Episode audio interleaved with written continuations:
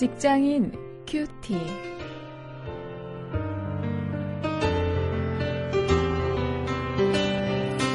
안녕하십니까.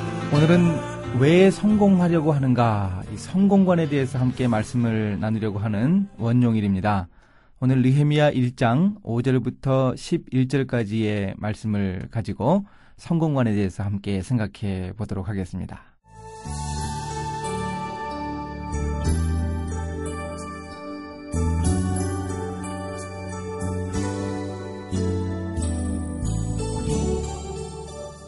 가로되 하늘의 하나님 여호와 크고 두려우신 하나님이여 주를 사랑하고 주의 계명을 지키는 자에게 언약을 지키시며 긍휼을 베푸시는 주여 간구하나이다. 이제 종이 주의 종 이스라엘 자손을 위하여 주야로 기도하오며 이스라엘 자손의 주 앞에 범죄함을 자복하오니 주는 귀를 기울이시며 눈을 여시사 종의 기도를 들으시옵소서. 나와 나의 아비 집이 범죄하여 주를 향하여 심히 악을 행하여 주의 종 모세에게 주께서 명하신 기명과 율례와 규례를 지키지 아니하였나이다. 옛적에 주께서 주의 종 모세에게 명하여 가라사대 만일 너희가 범죄하면 내가 너희를 열국 중에 흩을 것이요 만일 내게로 돌아와서 내 계명을 지켜 행하면 너희 쫓긴 자가 하늘 끝에 있을지라도 내가 거기서부터 모아 내 이름을 두려고 택한 곳에 돌아오게 하리라 하신 말씀을 이제 성컨대 기억하옵소서. 이들은 주께서 일찍 큰 권능과 강한 손으로 구속하신 주의 종이요 주의 백성이니이다. 주여 구하오니 귀를 기울이사 종의 기도와 주의 이름을 경외하기를 기뻐하는 종들의 기도를 들으시고 오늘날 종으로 형통하여 이 사람 앞에서 은혜를 입게 하옵소서 하였나니 그때 내가 왕의 술 관원이 되었었느니라.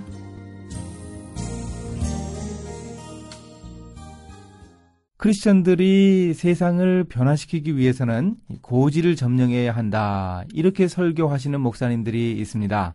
어, 직접 그렇게 말씀하시는 분들도 있고 어, 또 어, 그런 논조로 말씀하시는 목사님들이 여러 분 계십니다.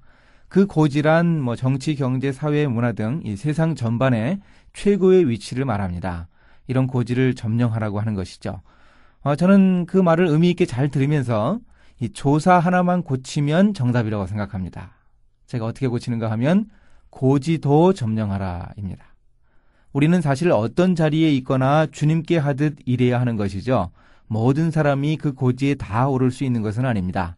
어, 그렇지만 이 고지도 역시 우리 크리스천들이 노력하여 점령해야 할 것입니다. 그렇게 해서 어, 세상과 싸움을 한다면 우리가 이 유리하게 싸움할 수 있기 때문이죠. 어, 그럼 과연 이제 어떤 성공관을 가져야 할까? 느헤미야의 모습을 통해서 어, 성공관의 진정한 의미를 한번 생각해 보십니다. 5절부터 10절을 보면 거기에서 느헤미야는 이 올바른 역사 인식을 가지고 있는 모습을 보여줍니다. 이 느헤미야의 성공관은 분명한 역사 인식의 기초를 두고 있었습니다. 느헤미야는 왜 유다 백성들이 그렇게 고통받고 있는지 그 원인을 알았습니다. 6절, 7절에서 이야기해 주고 있는 대로 아, 바로 그들 열조의 범죄 때문이었습니다. 그들이 이 죄를 범했기 때문에 어, 하나님이 어, 그들을 그렇게 막다른 골목으로 몰아가셨던 것이죠. 그래서 이 자기 민족의 죄악이 자신의 잘못인 듯이 회개하고 있는 느헤미야의 모습을 볼 수 있습니다. 내가 내 열조의 죄를 안고 회개하는 이런 모습 어, 우리가 볼 수 있습니다. 이런 분명한 역사 의식이 있는 사람이 구하는 성공은 이 바람직한 성공관입니다. 그래서 느헤미야는 11절에 기도하고 있습니다. 바로 승진을 위한 기도인데요. 느헤미야는 그 자기가 모시고 있던 그 아닥사시다 왕에게 은혜를 입을 수 있도록 하나님께 기도했습니다.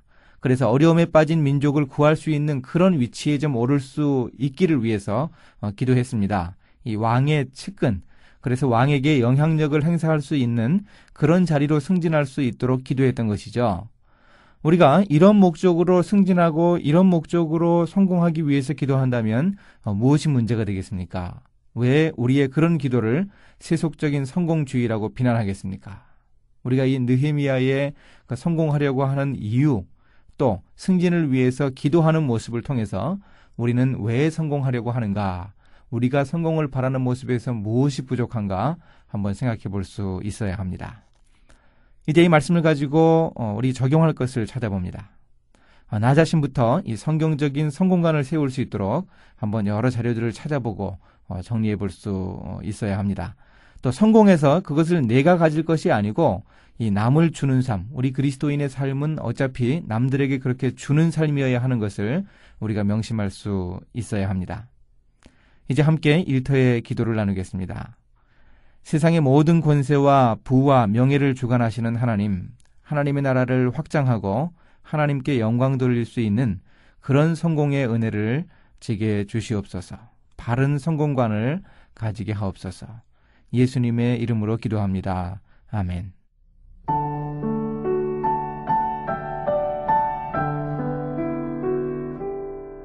미국 교회에서 복음주의 진영과 진보주의 진영이 대립하면서 어느새 복음주의는 사회적으로 성공한 강자들 편에 서고 진보주의는 약자들 편에 서게 되었다는 지적이 있습니다.